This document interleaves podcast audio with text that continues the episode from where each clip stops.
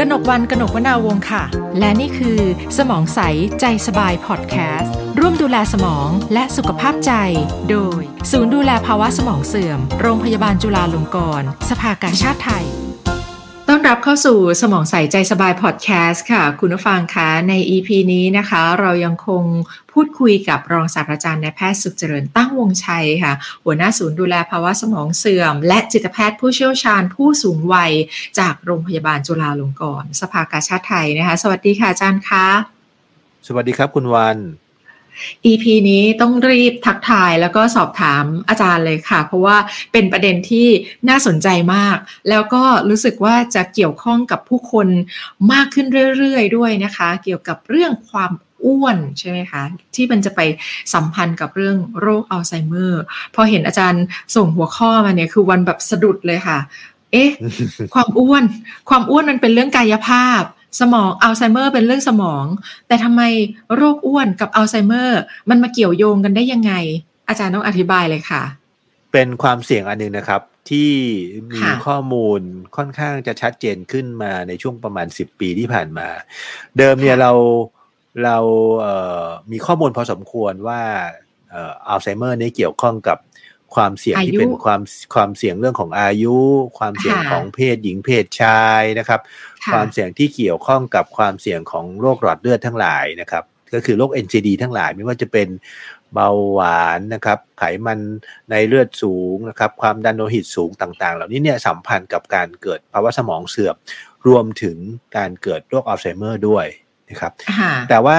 ข้อมูลเรื่องความอ้วนเนี่ย มันเกิดจากการค่ะเก็บข้อมูลนะครับ แล้วก็ชัดเจนขึ้นเรื่อย ๆ ตอนนี้ว่า การที่คนเราเนี่ยเป็นโรคอ้วนเนี่ยมีความเสี่ยงสูงขึ้นครับ ในการที่จะเป็นโรคเอ่ออัลไซเมอร์ แล้วก็ลักษณะเอ่อความเสี่ยงที่ว่าเนี่ยความอ้วนเนี่ยนะครับ เป็นค่ะความอ้วนที่เกิดขึ้น เป็นโรคอ้วนที่เกิดขึ้นในช่วงคนคนนั้นเนี่ย เป็นวัยกลางคนที่เป็นความเสี่เป็ยงนวัยกลางคน เป็นวัยกลางคนโอ้โหอาจารย์คะพออาจารย์ ระบุช่วงอายุมาเนี่ยกำลังนึกเร็วๆเลยนะคะ เพราะมันรู้สึกว่าณปัจจุบันเนี่ย เรามีคนวัยกลางคนที่น้ำหนักเกิน เยอะขึ้นเรื่อยๆไหมคะอาจารย์ เยอะขึ้นครับนี่มีค่ะข้อมูลที่เยน่าอะขึ้กสว่นอดีตครับค่ะมีคุณข้อมูลที่น่าสนใจว่าจริง ๆคำว่าคำว่าโรคอ้วนเนี่ยนะครับ องค์การอนามัยโลกเนี่ยเขาให้นิยามไว้ว่ายังไงคุณบันทราบไหมครับ องค์การอนามัยโลกเนี่ยบอกว่าเป็นภาวะที่มีไขมันสะสมมาก จนอาจทำให้เกิดผลเสียต่อสุขภาพครับค่ะทีนี้ทีเนี้ยความหาความอ้วนอะของแต่ละคนเนี่ย บางทีไม่ไม่ไม่เท่ากันใช่ไหมคะอย่างบางคนเนี่ยน้องๆ วัยรุ่นบางคนเนี่ยตัวผอมแห้งแรงน้อยเขาก็บอกว่าเขาอ้วน ขณะที่บางคนบอกว่าอ่าความอ้วนอยู่ที่ใจ ถ้าใจเราไม่อ้วน ตัวเราก็ไม่อ้วน คือ มันมีความรู้สึกเข้ามาเกี่ยวข้องกับเรื่องภาวะอ้วน จริง ๆ ในแง่ทางการแพทย์เนี่ย ระดับไหนยังไงถึงเรียกว่าอ้วนคะอาจารย์ มันมีเกณฑ์อยู่นะครับ ธรรมดาค่ะแล้วเนี่ยเกณฑ์ที่เขาใช้กันอยู่ว่าเป็นโรคอ้วนแน่นอนแล้วก็คือ เราคิดที่ดัชนีมวลกายหรือว่า body mass index ครับค่ะทีนี้วิธีการคิดตัวดัชนีมวลกายเนี่ย หรือว่าภาษาอังกฤษเขาเขาย่อว่า BMI Body Mass ค่ะ Index นะครับ ก็คือออการที่เราเอาน้ำหนักนะครับ เป็นกิโลกรัมนะครับ หารด้วยส่วนสูงที่เป็นเมตรสองหน ก็คือส่วนสูงยกกำลังสอง เช่น ถ้าคนคนหนึ่งหนักหกสิบสูงหนึ่งเมตรเจ็ดสิบก็จะก็จะกลายเป็นหกสิบหารด้วยหนึ่งจุดเจ็ดแล้วก็หารด้วยหนึ่งจุดเจ็ดสองครั้ง ก็จะกลายเป็นตัวเลขตัวหนึ่งขึ้นมา ที่เรียกว่า body mass index หรือว่าดัชนีมวลกาย ทีนี้ ตัวดัชนีมวลกายเนี่ยนะครับเอ่อแค่ไหนถึงจะเรียกว่าอ้วน คือค่ะเอาเอาแบบปกติก่อนนะครับ คือธรรมดาแล้วเนี่ยดัชนีมวลกายเนี่ยควรจะอยู่ที่สูงกว่า 18.5 ถึงไม่เกิน 25 อันนี้เป็นนิยามของเอ่อองค์การอนามัยโลกนะครับ คนที่มีดัชนีมวลกายเนี่ยเกิน 25 ขึ้นไปเนี่ย ถือว่ามีเอ่อน้ำหนักเกิน คือค่ะคือจะบอกว่าอ้วน อ้วนก็ได้นะครับ แต่ว่ามันยังไม่ใช่อ้วนที่ที่ที่เป็นการเจ็บป่วย แต่ถ้าอ้วนที่เป็นโรคอ้วนแล้วเนี่ย คือจะต้องมี BMI เนี่ยเกิน30ครับ ค่ะอ่าก็มีข้อมูลบอกว่า โอ้ยจริง ๆ คนเอ่อเป็นฝรั่งเป็นคนเอเชียเนี่ยน่าจะมีตัวเลขนี้ไม่เท่ากัน มีคนอ้างอิงถึงเอ่อ Asia Pacific perspective คือคือเอ่อตัวเลขของคนเอเชียแปซิฟิกเนี่ย ว่าค่ะแค่ไหนถึงจะเรียกว่าน้ำหนักเกินครับตามลงมาอีกนะครับค่ะเกินยี่สิบสามขึ้นไปครับโอ้ค่ะ ทีนี้นี่คือวิธีที่หนึ่งนะครับ คราวนี้เวลาที่คนเราอ้วนเนี่ยบางที มันดูน้ำหนักอย่างเดียวไม่ได้นะครับ บางคนต้องดูรูปร่างด้วยใช่ไหมคะ ใช่ใช่ค่ะบางบางบางคือที่สำคัญคือว่าเวลาที่มีไขมันสะสมมากเนี่ยค่ะ เวลามันสะสมมากๆ มันไปสะสมที่ไหนทราบไหมครับ ที่เป็นที่เขาจะวัดความอ้วนกันพุงเลยล่ะค่ะอ่าถูกต้องครับ ใช่ไหมคะค่ะ ใช่ครับ เพราะฉะนั้นเนี่ยเขาก็จะไปวัดรอบเอวครับท่านั้นรอบเอวที่ถือว่าอ้วนแล้วคือยังไง ในผู้ชายเนี่ย ก็คือรอบเอวเกิน90เซนติเมตรค่ะในผู้หญิงรอบเอวเกิน80เซนติเมตรค่ะอ่า อืมค่ะอันนี้ก็จะเป็นอีกวิธีหนึ่งที่เราจะดูว่าคนคนหนึ่งอ้วนหรือไม่นะครับค่ะมีข้อมูลจากรายงานการสำรวจสุขภาพประชาชนไทยโดยการตรวจร่างกาย ซึ่งดำเนินการโดยสถาบันวิจัยระบบสาธารณสุข เราทำกันมาหลายครั้งแล้วนะครับ ครั้งล่าสุดค่ะคือครั้งที่ 6 อันนี้ค่ะเป็นข้อมูลที่เขาสำรวจในปี 2562 ถึงปี 63 นะครับเอ่อมีตัวเลขเฉลี่ยด้วย มีตัวเลขเฉลี่ยของ BMI ของคนไทยที่อายุเกิน 15 ปี คุณวันว่าเกินไม่เกินครับ ข้อมูลออกมาบอกว่าค่ะเอ่อผู้ชายผู้ชายเฉลี่ยนะครับ ผู้ชายอายุเกินเกิน 15 ปีขึ้นไปเนี่ยนะครับค่ะมี BMI อยู่ที่ 24.2ค่ะผู้หญิงอยู่ที่ 25.2อืมงั้นค่าเฉลี่ยนี้แปลว่า คนไทยมีแนวโน้มอ้วนถูกไหมครับ เพราะว่ามันเกิน 25 เกินกว่าผู้หญิง ค่ะ แล้วก็รอบเอวผู้ชายเนี่ย82.8รอบเอวผู้หญิง80.4เอารอบเอวมาจับผู้หญิงก็อ้วนครับ โอ้โหโอ้โหค่ะ ครับ แล้วก็เออตัวตัวเลขของ BMI ในคนไทยเนี่ย อายุเพิ่มขึ้นเนี่ย BMI ก็จะเพิ่มครับ แล้วก็ค่ะกลุ่มอายุที่ BMI สูงสุดคืออยู่ในช่วง 30ถึง59 ปี หลังจากที่ ค่ะเกิน59ปีคืออายุ60ปีขึ้นไปเนี่ย ระดับ BMI เขาจะลดลงอืมค่ะแล้วแล้วกลุ่มที่ BMI น้อยสุดคือกลุ่มอายุ80ปีขึ้นทีนี้คุณวันก็จะเห็นว่าจริงๆแล้วการที่ BMI มันขึ้นลงตามช่วงอายุเนี่ยมันน่าจะเกี่ยวข้องกับอะไรอะครับเอ่อการสั่งสมไขมันมาเนาะค่ะ การกินเป็นยังไงนะครับค่ะแล้วก็พอเข้าสู่วัยสูงอายุปุ๊บเนี่ย เรื่องของการกินการเคลื่อนไหวการอะไรเนี่ยดูมันจะเชื่องช้าลง กินได้น้อยลงเพราะฉะนั้น BMI หลาย ๆ ครั้งเนี่ย ในผู้สูงอายุก็จะลดลง ค่ะ คนคนไทยเนี่ยมีภาวะอ้วนทั้งประเทศรวม ๆ กันแล้วเนี่ย คือ BMI เกิน25เปอร์เซ็นเนี่ยเอ้ยเกินค่ะเกิน25ยี่เนี่ยสิบยี่สิบห้าค่ะ ครับ อยู่ที่42เปอร์เซ็นนะครับ โอ้โห เกือบครึ่งเลยนะอาจารย์ ใช่เกือบครึ่งเลยเนาะค่ะใช่ แล้วคนที่ BMI เกิน30เนี่ย เป็นเจอในผู้ชาย10เปอร์เซ็นเจอในผู้หญิง16 16.4เปอร์เซ็นครับ ผู้หญิงก็ยังก็ยังมากกว่าผู้ชายอีกแล้วใช่ไหมคะอ่าแล้วก็เจอในเขตเขตเทศบาลมากกว่าเขตนอกค่ะเขตเทศบาล และค่ะเจอในแถวไหนเยอะรู้ไหมครับ ในประเทศไทย แถวไหนคะ แถวกรุงเทพปะคะ ใช่ครับ โอ้โห ในเมืองนี่แหละใช่ไหม ภาคกลางคะและกรุงเทพสูงสุดครับ ค่ะ อีสานนะเพแล้วราะก็ว่าลูภากคเหนือนี่พอๆกันฮะรูปแบบของเมืองใช่ไหมคะวิถีชีวิตเนี่ยมันมีผลกับกับโครงเอ่อเรียกว่ารูปร่างของของคนในเมืองนั้น ๆ เลยใช่ไหมคะว่าเราเรามีการเคลื่อนไหวร่างกายแค่ไหน เรากินอยู่อย่างไรใช่ไหมคะก็จะส่งผลกับน้ำหนักตัวเนี่ยอันนี้เป็นเหมือนตัวชี้วัด ที่ชัดเจนมากว่าคุณภาพชีวิตของแต่ละพื้นที่เนี่ยเป็นยังไงใช่ไหมคะทีนี้อาจารย์คะความอ้วนเนี่ยค่ะน้ำหนักตัวก็ดี BMI รอบเอวต่างๆ มันไปเพิ่มความเสี่ยงกับเรื่องภาวะสมองเสื่อมได้ยังไงคะอ่าก็ต้องกลับไปดูก่อนนะคุณวานว่าอะไรทำให้คนอ้วน แล้วความค่ะความอ้วนต่างๆ จะมีผลยังไงกับสุขภาพถูกไหมครับ ค่ะค่ะมีปัจจัยอยู่สามอย่างนะครับ ที่ทำค่ะให้คนอ้วน อันที่หนึ่งคือกินอาหารยังไง ค่ะ ก็ต้องกินเยอะถูกไหมครับ ค่ะ อันที่สองเนี่ยระดับระดับการเคลื่อนไหวร่างกายเนี่ยเป็นยังไง แน่นอนก็ต้องบอกว่าเป็นคนที่เคลื่อนไหวร่างกายน้อยกินเยอะเคลื่อนไหวน้อยอันที่สามคือระดับการเผาผลาญของร่างกายเนี่ย เป็นยังไง การใช้พลังงานเป็นยังไงซึ่งระดับการเผาผลาญของร่างกายเนี่ย มันจริงมีปัจจัยหลายอย่างที่เป็นตัวกำหนดนะครับค่ะ เอาตั้งแต่ว่าบางคนเนาะกินอาหารน้อยๆแต่ก็อ้วนเนาะค่ะ อืม เพราะว่า เออเหมือนปัจจัยทางพันธุกรรมเป็นตัวกำหนดอยู่แล้ว ว่าคนนี้สภาพร่างกายเนี่ย มีการเผาผลาญน้อยนะครับ อายุที่มากขึ้น นี่ก็ทำให้การเผาผลาญอาหารแย่ลงนะครับ ทีนี้คนที่กินเยอะนี่ก็กินเยอะจากหลายเหตุเลยเนาะกินเยอะจริงๆผมว่าสังคมวัฒนธรรมเนี่ยเป็นเรื่องหนึ่งที่สำคัญเนาะปัจจุบันเนี่ยมีคนเขียนบทความมามาหลายอันว่า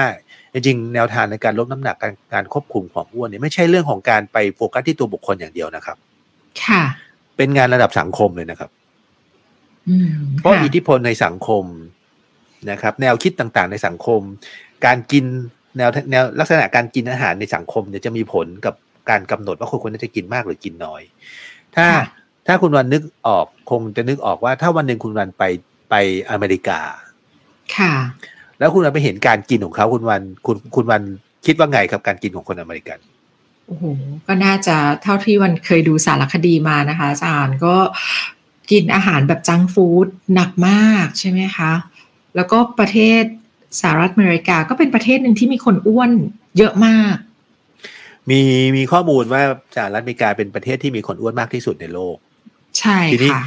ทีนี้คุณวันเอาแค่อาหารไทยนะครับ ถ้าคุณวันไปเอลเอไปกินก๋วยเตี๋ยวลูกชิ้นหนึ่งชามที่โน่นจะเท่ากับเรากินที่นี่สักสองสองมื้อได้นะครับโอ้หมายความว่าพอชั่นอาหารของเขาใหญ่มาก ใหญ่มากค่ะ ใช่ครับใหญ่มาก เพราะฉะนั้นคนที่ไปอยู่ที่นั่นนานๆก็จะมีน้ำหนักขึ้น คนคือเป็นนักเรียนไทยจำ จำนวนมากนะครับ ที่กินน้อยแล้วไปอยู่ที่โน่นเนี่ยก็ไปไปเห็นตอนแรกก็ไปเห็นคนอื่นเขากิน อุ้ยทำไมเขากินกันเยอะจัง เอาแต่ตัวเองไปอยู่นานขึ้นนานขึ้นนานขึ้นนานที่ในที่สุดก็กินเหมือนเขานะครับขาไปนี่ไซส์ M ขากลับมานี่ไซส์ XL อะไรแบบนี้ใช่ไหมคะอาจารย์ใช่เพราะว่าวัฒนธรรมการกินอะ มันมันเปลี่ยนแปลงรูปร่างเราได้ ใช่ครับ นอกจากนั้นการกินเนี่ยถูกกำหนดด้วย peer pressure คืออิทธิพลจากกลุ่มเพื่อนครับ ค่ะ อันที่เราเห็นกันเยอะๆคืออะไรครับคือเวลามีเพื่อนเนี่ย ก็คือสังสรรค์เลยอะ ใช่ไหมคะเมนูอาหารบุฟเฟ่ครับอ่าค่ะเออเพราะฉะนั้นคนที่จะลดน้ำหนักเนี่ยอย่าไปกินอาหารบุฟเฟ่เด็ดขาดนะครับ เป็นเป็นเอ่อเป็นศัตรูของการลดน้ำหนักขั้นสุดเลยนะอาหารบุฟเฟ่ที่กินไม่อั้นแบบนี้ใช่ไหมคะอาจารย์ มันเป็นปัจจัยหนึ่งที่ส่งเสริมให้คนกินเยอะนะครับ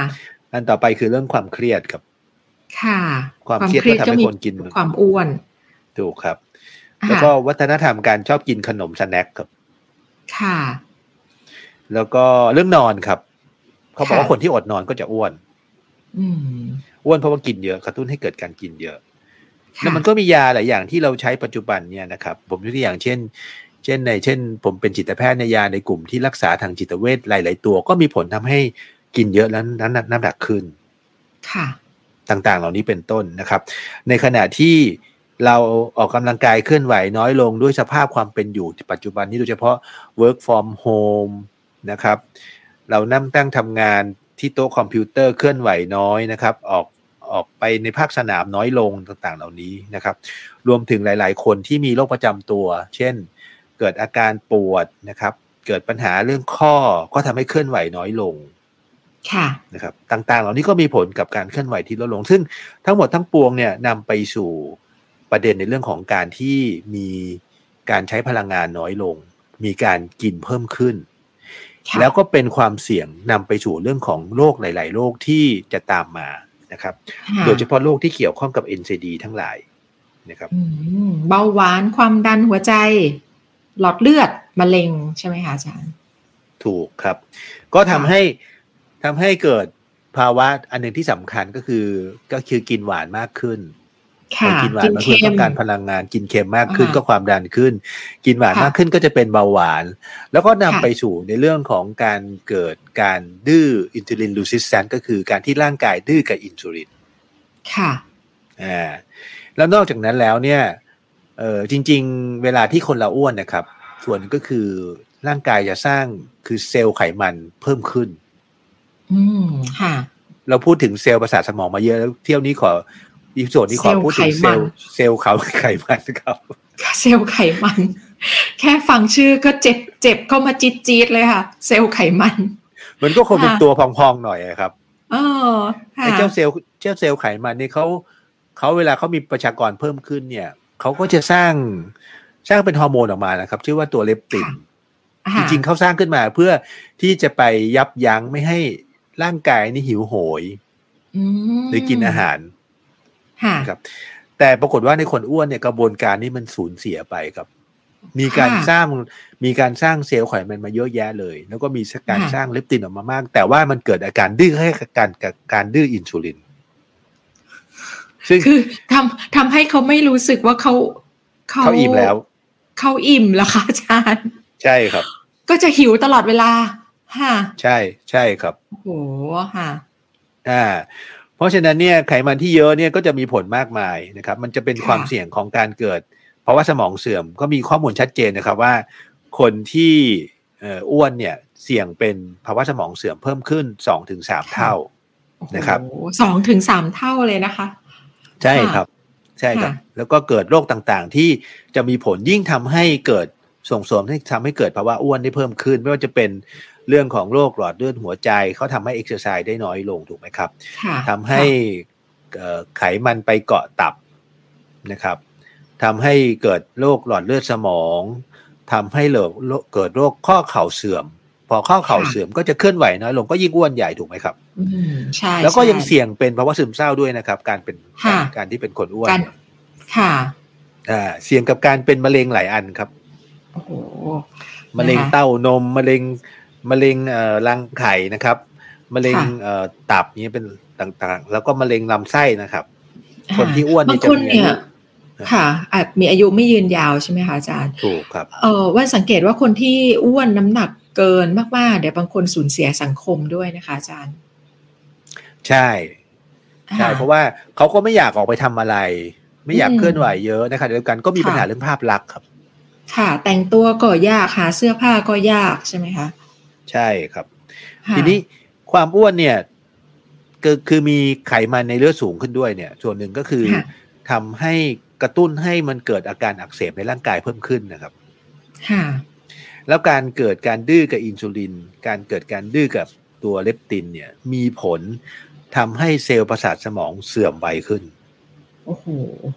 เพราะว่าอะไรครับ เพราะว่าเลปตินนอกจากนอกจากจะไปทำให้เรารู้สึกว่าเราอิ่มแล้วเนี่ย ตัวเขาเองยังยังมีมีฤทธิ์ไปทำให้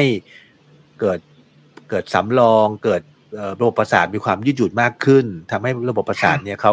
มีการติดต่อสื่อสารกันดีขึ้นนะครับ ตัวเลปตินเนี่ยไปลดการสร้างเบต้ามาลอยโปรตีนในสมอง แล้วก็มีส่วนในการเคลียร์เบต้ามาลอยได้ดีขึ้น มีมีส่วนไปส่งเสริมทำให้โรงงานใช้ที่ใช้พลังงานในเซลล์ของ ของเซลล์หลาย ๆ เซลล์รวมถึงเซลล์ประสาทสมองก็คืออส่วนขององค์ประกอบอันนึงของเซลล์ประสาทสมองที่เรียกว่าไมโตคอนเดรียลตัวมันตัวคอนเดียวนี่เป็นเหมือนเหมือนโรงไฟฟ้าในในเซลล์นะครับที่เขาจะใช้พลังงานทำให้เจ้าโรงไฟฟ้าตัวไมโตคอนเดรียในในเซลล์ต่าง ๆ เนี่ยทำงานได้น้อยลง อืมค่ะอ่าเพราะว่าเพราะว่าเลปตินเนี่ยมีผลไปทำให้การทำงานของของโรงงานต่าง ๆ เนี่ยทำงานได้ได้ได้ดีไม่มีปัญหา งั้นการมีปัญหาของการที่เกิดดื้อกับเลปตินก็มีผลทำให้เกิดความเสื่อมสลายของเซลล์ประสาทสมองได้ไวขึ้นนี่จึงเป็นที่มาของว่าทำไมคนที่อ้วนจึงมีความเสี่ยงในการเป็นโรคอัลไซเมอร์เพิ่มขึ้น ค่ะโอ้โหโอ้โหนี่คือแค่เรื่องของน้ำหนักตัวเนี่ยนำพาโรคภัยไข้เจ็บอะไรต่างๆ มาเรื้อรังยาวนานไปอีกหลายวงจรเลยนะคะอาจารย์ที่นี่ตะกี้อาจารย์บอกว่าเอ่อตามข้อมูลเนี่ย ณปัจจุบันนะคะ คนไทยเนี่ยก็จะมีเกณฑ์อ้วนตั้งแต่อายุ 30 จนถึง 50 ซึ่งมันมันช่องช่องอะไรคะช่องว่างมันเนี่ยค่อนข้างกว้างเลยนะคะอาจารย์ประมาณ 20 ขวบปีใช่ไหมคะถ้าถ้าให้อาจารย์แนะนำว่าจริง ๆ คนเราเนี่ยควรจะลดน้ำหนัก ให้เข้ามาอยู่ในเกณฑ์ปกติ ได้ตั้งแต่ช่วงอายุเท่าไหร่ ถึงจะปลอดภัยจากความเสี่ยงเรื่องโรคสมองเสื่อม อาจารย์มีคำแนะนำไหมคะก็จริงๆ ถ้าทำได้ตั้งแต่ เป็นก่อนเข้าสู่อายุสามสิบก็น่าจะดีถูกไหมครับ แต่ว่าค่ะคือคงต้องบอกว่าในช่วงคนที่เป็นเด็กวัยรุ่นหรือว่าเป็นผู้ใหญ่ตอนต้นเนี่ยพลังยังเยอะค่ะอยู่นะครับ ก็ก็ยังเผาผ่านได้ดีอยู่ค่ะถูกครับ แล้วก็จะมีกิจกรรมเยอะค่ะจะมีกิจกรรมเยอะในขณะที่คนที่อายุมากขึ้นเนี่ย ก็จะเริ่มเริ่มทำงาน แล้วก็เริ่มลงหลักปักฐานกับชีวิตมากขึ้น ถูกไหมครับค่ะโอกาสที่จะออกไปมีกิจกรรมนอกบ้าน กิจกรรมทางสังคมก็อาจจะมีโอกาสน้อยลงนะครับ แล้วก็เวลาในชีวิตก็จะถูกเอ่อเรื่องของงานเรื่องของครอบครัวเนี่ยเอาไปหมดเลย เพราะฉะนั้นคนที่อายุมากขึ้นเนี่ยเข้าสู่สามสิบไปแล้วเข้าสู่วัยกลางคนไปแล้วมีโอกาสจะดูแลตัวเองน้อยลงนะครับอ่าอ่าบวกกับเรื่องของความเสื่อมถอยในร่างกายก็จะค่อยๆเพิ่มขึ้น โดยเฉพาะหลัง 40 ไปแล้วเนี่ยโอกาสเสื่อมถอยของร่างกายก็จะสูงขึ้น นะครับค่ะแล้วอัตราการเผาผลาญการใช้พลังงานในคนที่อายุมากขึ้นก็จะลดลงครับค่ะเพราะฉะนั้นเนี่ยการที่เอ่อเราจะดูแลสุขภาพร่างกาย ผมว่าควรจะทำตั้งแต่เมื่อเข้าสู่วัยกลางคนละอืมค่ะนะครับ ต้องจัดสรรแบ่งเวลามาดูแลตัวเอง ควบคุมอาหารค่ะนอนหลับรักษาพักผ่อนให้น้ำหนักเพียงให้พอออยู่ในเกณฑ์ที่ดีใช่ไหมคะ ใช่ครับอืม เรียกว่ามาปรับปรับรูปแบบชีวิตกันใหม่ ปรับวิถีชีวิตกันใหม่ ใช่ครับ ก็ค่ะกินอาหารที่มีประโยชน์นะผมคิดว่าการเลือกกินอาหารเนี่ยน่าจะเป็นเรื่องสำคัญเนาะในยุคในยุคสมัยปัจจุบันนี้เนี่ยแต่ว่าเดี๋ยวนี้เนี่ยคนจะนิยมตัวช่วยมากเลยนะคะอาจารย์บอกว่าเหมือนแบบว่ากินเท่าไหร่ก็ก็อยากกินก็กินไป เดี๋ยวฉันก็ไปใช้ตัวช่วย ไปใช้ยาบล็อกไขมัน ไปใช้ยาลดน้ำหนัก แล้วก็ผลิตภัณฑ์ต่างๆ มากมายเลยบางทีไปซื้อกันในอินเทอร์เน็ตด้วยซ้ำอาจารย์อาจารย์แนะนำไหมคะว่าควรจะเอ่ออะไรแค่ไหนยังไงปลอดภัยอะค่ะสำหรับการลดน้ำหนัก ความจริงการลดลดน้ำหนักที่ดีที่สุดน่าจะเป็นการลดน้ำหนักตามหลักการทางธรรมชาติเนาะค่ะก็คือผมพูดถึงปัจจัยสามอันที่กล่าวมาก่อนหน้านั้น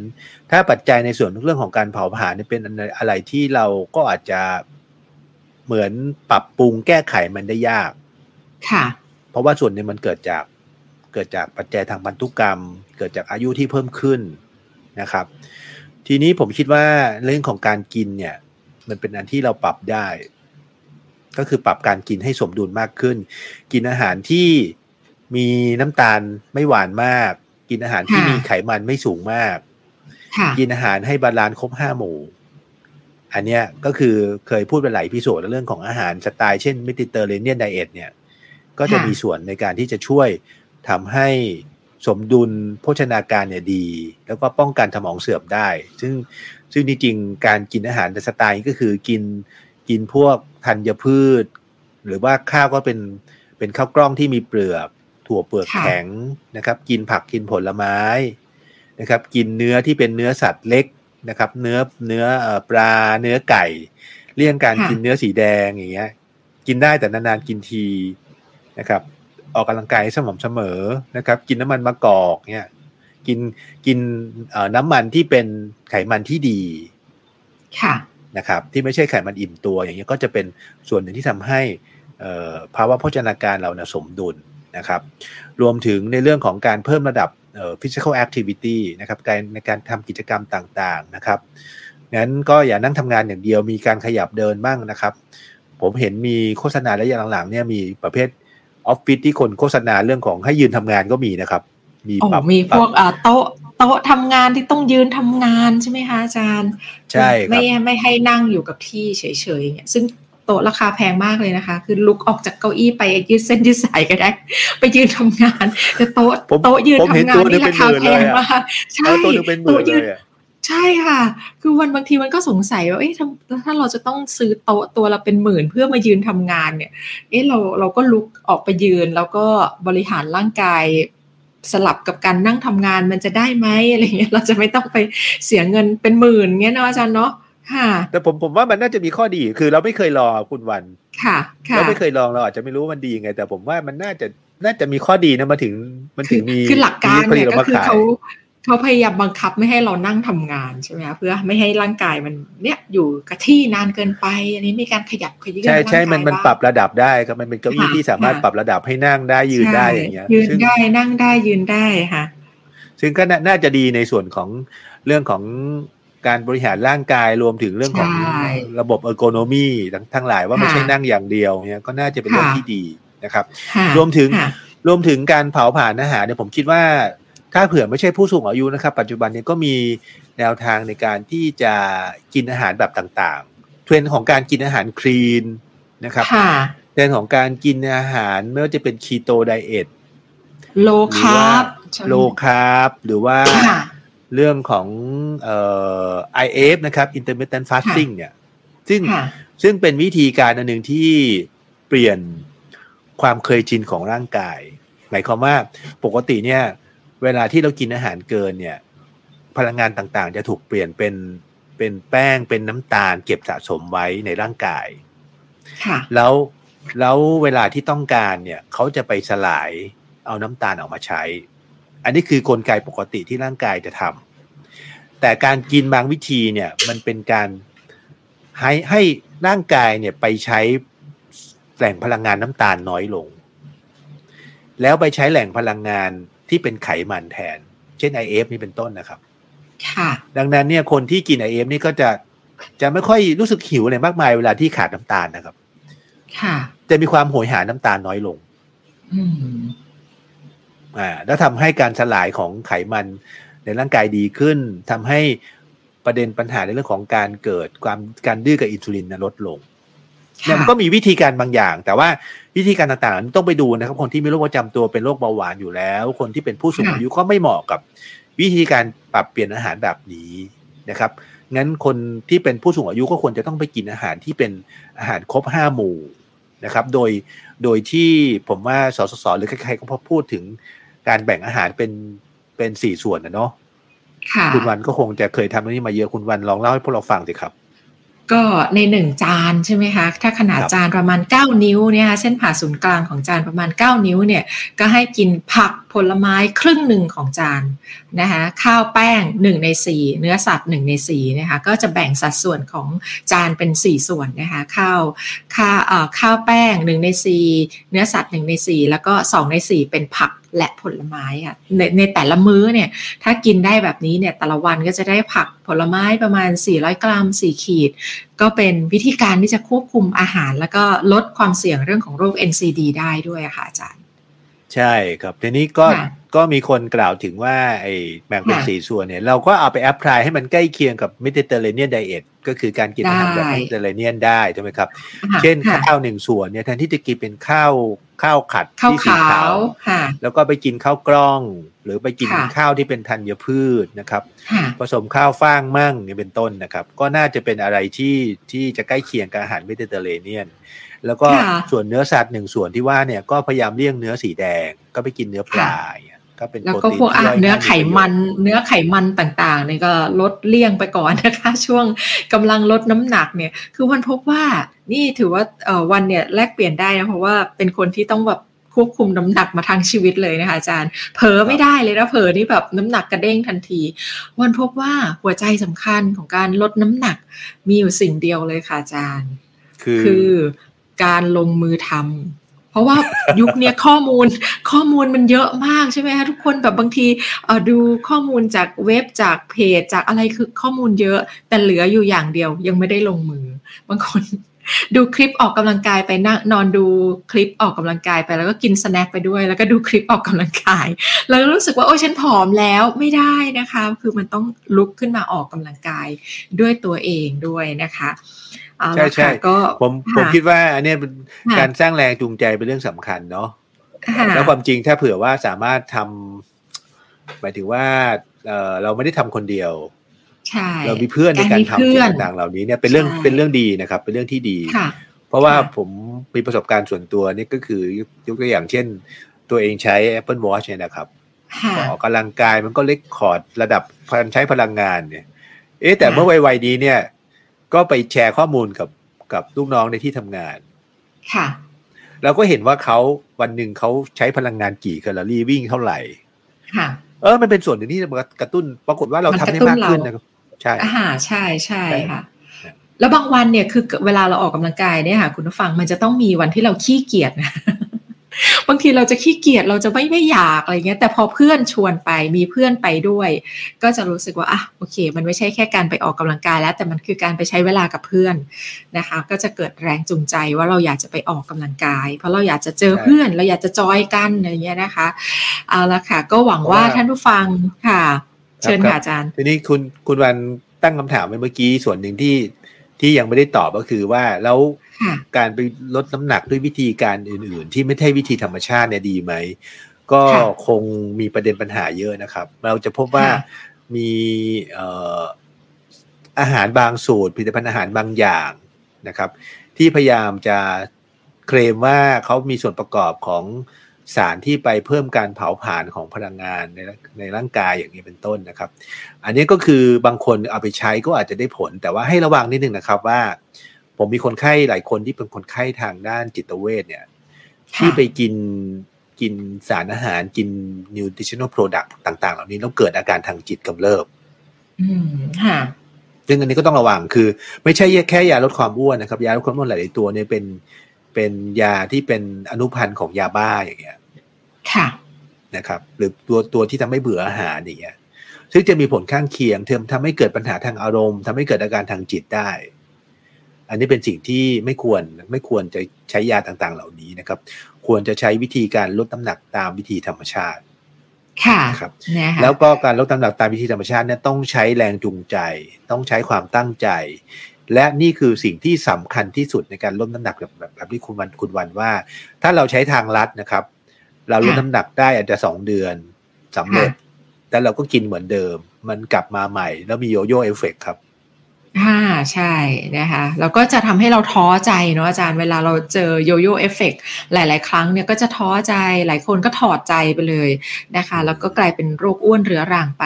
นะคะ ก็ต้องขอเป็นกำลังใจให้ทุกคนนะคะ ในการควบคุมน้ำหนักตัวเองให้อยู่ในเกณฑ์ที่ เป็นมาตรฐานและปลอดภัยนะคะ ไม่นำไปสู่โรคเรื้อรังอื่น ๆ แล้วก็โรครายแรงที่จะตามมากับปัญหาน้ำหนักตัวด้วยนะคะ อาจารย์มีอะไรอยากจะฝากทิ้งท้าย EP นี้ไหมคะ ครับก็มีคำพูดอันนี้ไปโค้ดมาเขาเขาเป็นนักกฎหมายแล้วก็นักการเมืองชาวฝรั่งเศสนะครับ มีชีวิตอยู่ในช่วงปี 1755 ถึง 1826 นะครับ เขาชื่อ จองแอนเทลบิเล่เซลาวองนะครับ ซึ่งเขาเป็นคนเขียนหนังสือจริงๆ ในฝรั่งเศสก็คงมีประวัติศาสตร์ว่าเขาเป็นคนเขียนหนังสือชื่อว่า Physiology of Taste คือเป็นคนที่เขียนบทความเกี่ยวกับเกี่ยวกับเรื่องของอาหารที่มีชื่อเสียงนะครับนักกฎหมายเนี่ยเหรอคะอาจารย์เป็นนักกฎหมายเป็นนักการเมืองจะเขียนบทความเรื่องอาหาร โอ้ค่ะเขียนไว้ว่าไงครับเขาบอกว่าทุกๆ ความสำเร็จในการรักษาโรคอ้วน ต้องรับรู้สิ่งสำคัญสามสิ่งต่อไปนี้ คือต้องทำสามสิ่งต่อไปนี้ อันที่หนึ่งกินให้น้อยลง กินให้น้อยลง อันที่สองนอนให้เพียงพอ ค่ะ และอันที่สามออกกำลังกายอย่างเหมาะสม จริง ๆ มีสามอย่างแค่นี้เอง ใช่ครับสามอย่างเองแต่เราต้องทำไงใช่ไหมคะอาจารย์ มันอยู่ที่การลงมือปฏิบัติจริง ๆ เลยนะคะ ก็ขอฝาก แง่คิดอันนี้ไว้ด้วยนะคะ กินให้น้อยลง นอนให้พอและออกกำลังกายนะคะ ขอให้ทุกท่านแข็งแรงค่ะ EP นี้ขอบพระคุณอย่างยิ่งนะคะ รองศาสตราจารย์นายแพทย์สุขเจริญตั้งวงชัยค่ะ หัวหน้าศูนย์ดูแลภาวะสมองเสื่อม จิตแพทย์ผู้เชี่ยวชาญผู้สูงวัย จากโรงพยาบาลจุฬาลงกรณ์สภากาชาติไทย และวันนี้คุณหมอมาชวนพวกเราลดน้ำหนักควบคุมความอ้วนกันด้วยนะคะ ขอให้ทุกคนประสบความสำเร็จนะคะ EP นี้เราทั้งสองคนขอล่ำลาก่อน สวัสดีค่ะ สวัสดีครับ สมองใส ใจสบายพอดแคสต์ร่วมดูแลสมองและสุขภาพใจ โดย ศูนย์ดูแลภาวะสมองเสื่อม โรงพยาบาลจุฬาลงกรณ์สภากาชาติไทย